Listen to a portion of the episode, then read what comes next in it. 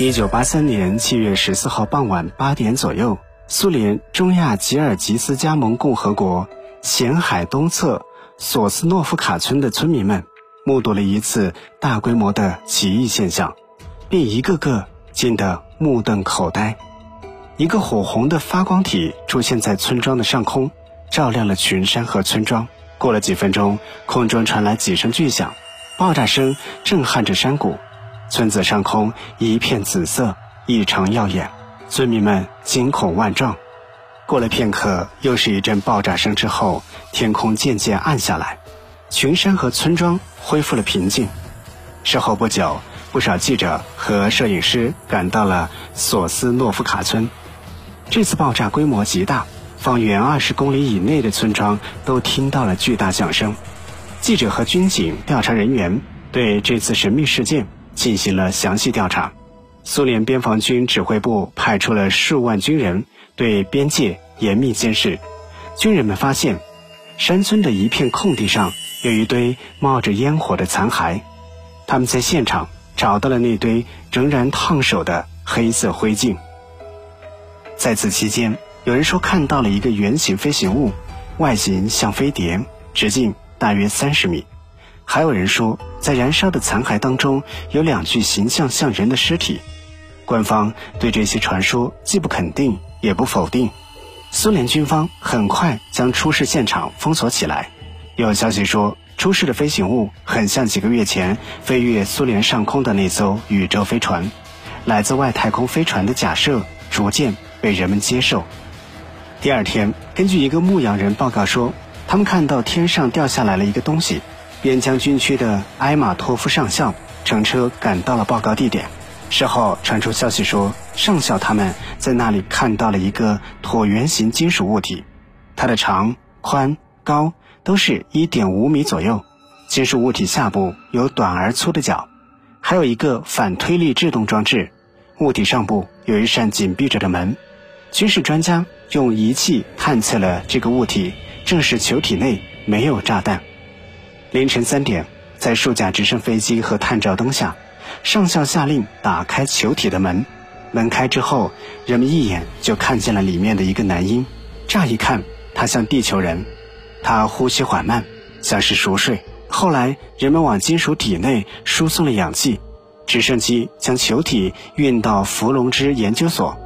上校向新闻记者说：“种种迹象表明，那是一个外星婴儿。”是一架出事的宇宙飞船在紧急时刻释放到在空间当中的那个球体十分平稳地着陆了，可见外星人的技术有多么的先进。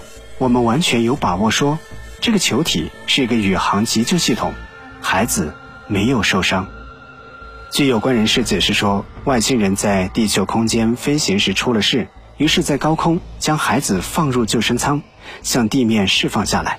婴儿先是在伏龙芝医学研究所，然后在阿拉木图儿童医院呼吸、睡觉，生活了十一周零四天。医学专家们日夜不停地护理了他三个月，然后外星婴儿终究还是因为严重的感染，而在之后的十月三号死去。一位曾经照料过宇宙婴儿的医生哈耶尔伊博拉吉莫夫透露，那个孩子很像地球人的婴儿。他跟我们不同的是，他的手指和脚趾间有蹼，这说明他曾在水里生活过一段时间。另一个不同之处是他的眼睛呈奇怪的紫色。X 光透视的结果表明，他的肌肉结构与地球人一样，只是他的心脏特别大，他的脉搏较慢，每分钟六十次。他的大脑活动比我们成年人还频繁，他很可能有心灵感应和图像遥感能力。他可以较长时间不吃东西，他从来不哭。另一位护理过婴儿的护士说，这个婴儿很有可能有一岁的样子，体长零点六六米，体重十一点五千克。如果仔细观察，可以发现他有些特点和我们的婴儿有些不同之处。他没有头发，没有眉毛和睫毛，他的眼睛是紫色的，很亮，没有眼皮。他睡觉的时候眼睛也是睁着的。只有摸他的脉和听他的呼吸，才能够知道他已经睡着了。外星人的胳膊和腿都不动，一点声音也没有，不笑也不哭，像昏迷者一样躺在床上。医生们对他束手无策。这位护士说：“我认为这个孩子完全明白自己的父母已经死去，自己在一个完全陌生的环境里。我可以说他一定很聪明。我们给他吃东西或者给他换衣服时，他配合得很好。他没有牙齿，我们给他吃婴儿使用的粥。有一次我给他吃了菠菜，他尝了一口，立刻吐掉了。